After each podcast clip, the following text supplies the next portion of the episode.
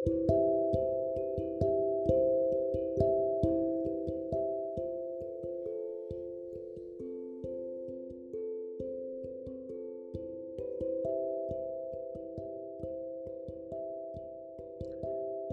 we know that how God cared about Israel while they were in captivity over in Egypt, he sent Moses down to bring them to Mount Sinai because he wanted to meet them.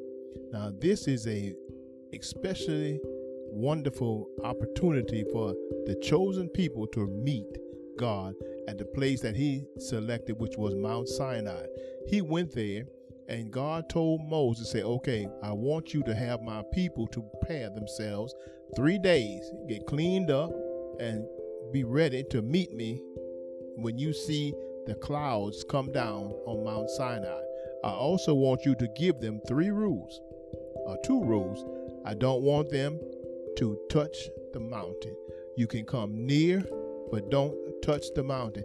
So I want you to have guards posted so that no one will touch the mountain. I want you to also tell them do not try to climb the mountain or come up the mountain and touch and be with me because they will surely die. Now, being God and the power of God, when it came down on that mountain, it had to be a spectacular event for a lot of people because so many things happened that you just don't understand how a people could face God the Almighty. It had to be a miraculous event for most of them because all the time they were hearing from God, they were seeing the power of God, but they never, and we often wonder, where is all this power coming from? So Moses brought them to the mountain, and as they encamped around the mountain, God called Moses up onto the mountain.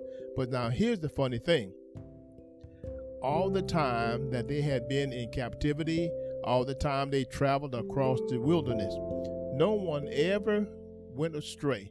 They grumbled, they had a whole lot of problems, and Moses had to deal with that because they kept arguing and fussing about things. So basically, this introduction was a big deal.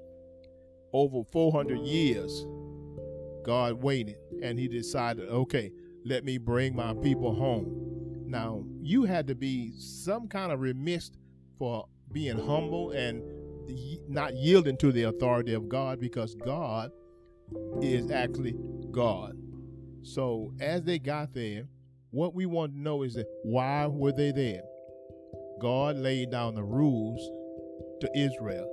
He had a certain criteria, certain responsibilities, and certain actions that he wanted his people to abide by. And when he laid out the rules, he gave them the Ten Commandments Thou shalt not, and when he said that, all of Israel, well, whatever you say, Lord, we're not going to do it. We will be obedient and we will obey you. Now, how many know that didn't work out too well? Because look at us today. God has us instructed on things not to do. And it's just like when you're dealing with children, you tell a child, don't go near the, the uh, fireplace. Don't go near that boiling water on the stove. Don't try to climb that tree. Be careful, the dog may bite you. Things like that. They don't pay attention, neither do they care. They're learning, they're young, and I can understand that inexperience has them doing those things. But see, what happens with God? God was dealing with grown folk. See, grown people should have a different understanding and a different process of registering what God is saying. He told them not to do things, and they didn't complain, they didn't have any problems with God. Everything that they were disagreement with, they took it to Moses. Now Moses, he tried the best he could to deal with a, a couple hundred, uh, well, a few million people. I think it was the, on the Exodus with three, four million people that's not counting women and children. So you have to ensure that they're following the instructions and being humble to God because guess who God will be angry with? God will be angry with the leader of the people. So all their complaints, all the, the hostilities, and everything, God had Moses to settle.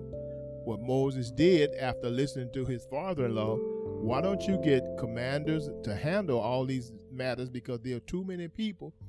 Can you imagine how long it would take him to get around to handling squabbles between a million people? Not not long, three.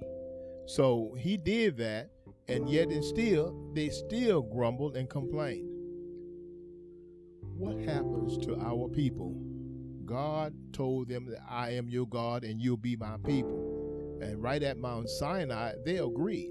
They saw miraculous things, a burning bush, clouds just coming down, circling a mountain. You had fire that was coming from a bush. And yet you still want to be disobedient. We have a lot to learn today because the Bible it has a lot of things that it's trying to teach us. And if we listen and we just slow down a little bit and allow it to sink in, God is an awesome God. He's all merciful, He's all loving, He's all strength, and He's all knowing. So wouldn't you take you know take a hint from that and realize that God is who He is? He's who He say He is and does what He say He will do, and will not falter. So Israel had a hard time when they were uh, dealing with God because God was only trying to get them to see, look, what is it that you're trying to do? I mean, I'm here, I'm for you, I'm here with you. What's the problem? But anyway, what we failed to realize that God was saying, hey, no matter what problem you have, I will lead you across the wilderness. Any problems that you have, you go to the land where I provide for you. I'll tell you where it's at. I'll let you know. I'll prepare it for you. Your enemies, there won't be a threat. I'll take care of all of that for you. Now, that is something ideal that someone today should be in agreement with. But guess what?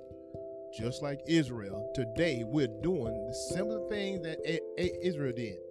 They did not want to adhere to what God had instructed. Now that's why some of the situations are occurring today that we have is that because Israel did not want to listen. The mindset of many people are always bent on I want to do it my way. What better way is it for you to do something by following the commandments and the instructions of God? It's easy, it's simple, it should not be too difficult. But look, I understand it. When I was a child, I thought as a child. I behaved as a child. But when I became a grown, I became a man, I put away childish things. So you have to learn how to be obedient. And at that first point, I can understand why God got upset. Because he's present, oh man, look, he's presenting a lot of things to them. He's helping them. He's providing food for them. Their clothes didn't wear out. Their garments, their shoes, their animals are always fed. There was always water. Everything that they needed was provided for them. And yet they was not happy. What about us today? This is an introduction to how they should have re- received God on the first introduction. What about us? How will we act what will be our problem when we meet God? He's preparing a path for us, He's preparing the way. We need to understand God is God. There's no other like Him. He was in there in the beginning, He was here right now, and He's going to be here in the future. And the Bible lets us know that He said, I knew you before you were conceived. So, what problem should I have with God if He was in the beginning? He started everything, He prepared everything, He keeps everything going. What am I to do with the little power or the ability that He gives me to operate in? So, this is what I'm saying the introduction to Jesus, in the introduction to God, was a triumphant, a magnificent, a wonderful feat is something that I would be thrilled about. And if he said, sit down, I lay down. I get as far to the ground as he wanted to be pleased with. So my point is the introduction to God, everyone, is going to be magnificent. I hope that we learn together, we grow together because here at Are You Re- For Real for, with God, that's serious business. We're not for real, just like Israel, we're not for real. The illustration is before they met God, they always wondered what. When they met God, they were like, wow. But after they met God, they had to complain. Well, he can't do this or he can't do that. Who are you to dispute all power, all knowing, all merciful, all loving? What is that we know? So let's think about what we're doing when we deal with God. Be for real. Whatever he say, that's what goes. So this is Are You Real for God podcast.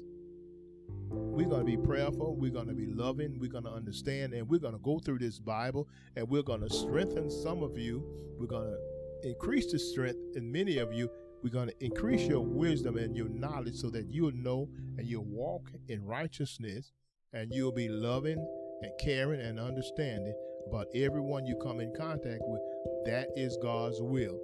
So I'm going to sign off right now and we're going to talk to you later. So subscribe, send me some emails. I'll read them on uh, on air, and I'll, I'll put. You. Subscribe, send some emails. Uh, we'll chat. I'm gonna have I'm gonna be open for phone calls and all of those things. So what we need to do is stay focused, stay help, healthy, stay loving and kind to one another. Good evening, y'all.